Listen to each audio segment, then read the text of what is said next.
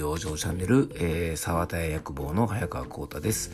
山梨県三沢温泉の、えー、漢方専科沢田屋薬房で、えー、漢方相談と健康相談をしておりますえー、っと今日はですね昨日の夜にですねえー、っと四国はえー、香川県高松市に入っておりまして、えー、っと高松のですね、えー、っとホテルからお届けしております。あの四国はですね、えっと昔ちょっと縁がありまして僕ですね、えっと、今の、まあ、このサーター薬房という店でですね、えっと、健康相談をする前はあの薬品メーカーで、えー、仕事してましてその時にですね、えー、この四国はですね営業の担当がありましてえ、っとですねもうこの四国4県ですねえっとまあ愛媛香川えー、高知徳島っていうところはですね一通りあの回らせてもらったことがありまして多分何年ぶりかな20年近く経ちますかね、えー、1 5 6年ぐらい、えー、ぶりのですね、えーと、香川県に来てます。あのちょっと美味しいうどんでもね食べれたらいいなと思ってますので、えーと、またですねこの香川でのあの状況とかはあの僕のブログとかですね、えーと、ノートとかツイッターとかであのもしよかったら見てもらえたらなと思います。あの環境が変わるっていうのは非常にあの気持ち的にリフレッシュできるんですよね。よくあの僕もですね週末はあのいろんな研修会に行ったりとか、まあ、講演に行ったりとかで、あのー、山梨県、まあ、地元から離れることが多いんですがよくね、あのー、休みもなくて大変ですねとか遠くまでね移動があって大変ですよねなんて声ねあのお客様からもかけてもらったりするんですがあの全然そんなことなくてですね例えばあの休みなく普段の仕事をずっとやり続けるっていうのはねやっぱなかなかちょっとあのさすがに少し、まつまあ、辛くはないんですけどね、まあ、好きな仕事なんで辛くはないんですけどあのー、まあちょっとねやっぱり同じ状況でずっとやり続けるっていうのは少しあのー、ね苦しくなるようなこともあるのかななんて思うんですがやっぱりねこうやってあの同じ仕事でも環境変わって、えーと、いつもと違う景色を見ながら違う空気を吸って、えー、刺激を受けながらできる仕事というのはですね本当に気分的にリフレッシュできるんですね。あのですからまあいろいろあのストレス対策についてはですね今までも番組の中でお話ししてきましたが、えー、皆さんもですねちょっとこう行き詰まった時とか、えー、先行きがちょっと不透明な時とか、えー、まあ、ちょっと悩みがある時なんかはですねあのちょっと時間が取れたらいつもと違う景色を見てですね違う空気を吸うことであの新しい発想が生まれてきたりとか気分もリフレッシュできるんじゃないかなと思いますので、えちょっとそんなこともですね、えやってみたらいかがかなというふうに思います。えっ、ー、と、ちょっとね、だいぶ前置きが長くなってしまいましたが、えー、本題に入りたいと思います。えー、僕がですね、普段行っている健康相談の中で欠かせないのがですね、食生活の確認なんですね。えー、日頃どんな内容の食事内容を何時頃どんな風に食べてるか、えー、体調を整える際ですね睡眠やお通じと同じく食事内容の確認は本当欠かせない生活習慣の一つですよね。まあ、食生活の改善なくして不調の改善はないって言ってもですねまあ過言でないぐらい大切なことなんですよね。そんな、えー、食生活の内容を聞くときに結構多くの方がねついついやめられないものとして挙げるものの一つが、えー、今日のテーマのお菓子です。まあ、ポテトチップスとかですねスナック菓子チョコレート、まあ、クッキーおせんべいあのデータによると例外ももちろんあるんですが、えー、コンビニのですね店舗売上の3分の1程度はお菓子類が占めるっていうねそんなデータもあるぐらいですねお菓子って僕たちにとっては非常に身近なものであり多くの人に愛されてるんですね。でお菓子自体はうんとねお酒とかタバコと同じくいわゆる嗜好品っていうものなんですよね。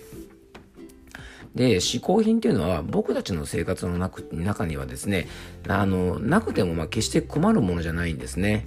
で、栄養価的に見てもですね、当然食べるより食べない方が体にはいいっていうことはあの分かってます。これは例えば飢餓状態でカロリーを取るとかっていうとはまた別ですが、普通に食事をしてる中でプラスお菓子を食べるというのは、まあ正直ね、あの体にとっては栄養価のあの取りすぎみたいな部分もあるので注意したいんですが、それでもね、非常に美味しいものがあの多いので、ついつい食べちゃうとかですね、やめられない、止まらない、そんな方が多いのも事実です。えーね、今日はですね、そんなついつい食べてしまう、このお菓子との健康的な付き合い方、お菓子との上手な付き合い方についてちょっと紹介したいと思います。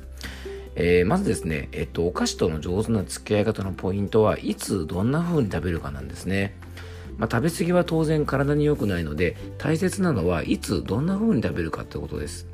でまずねあの上手な食べ方の一つ目はできるだけ小袋のお菓子を食べるってことですね。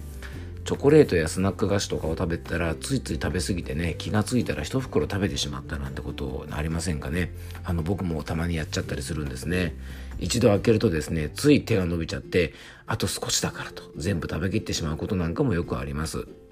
できるだけお菓子を食べるときは食べきりサイズの小分けの包装を選んで食べる量を、えー、少なく抑えるといいと思います。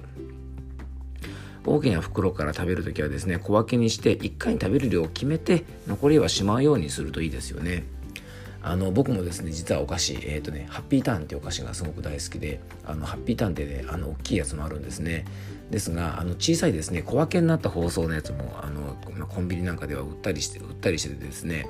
あのたまに僕もねあの買ったりするんですけどもあのああいうね食べきりサイズだとやっぱりあのいいですよね。あの食べきりサイズだとやっぱり食べ過ぎることが結構少ないのでちょっと上手に活用したらいいと思います。で2つ目がですねながら食べに注意。お菓子を食べる時のシチュエーションって様々なんですが割と多いのがテレビを見ながらとか雑誌を読みながらとか、まあ、こういわゆるねながら食べが多いと思うんです。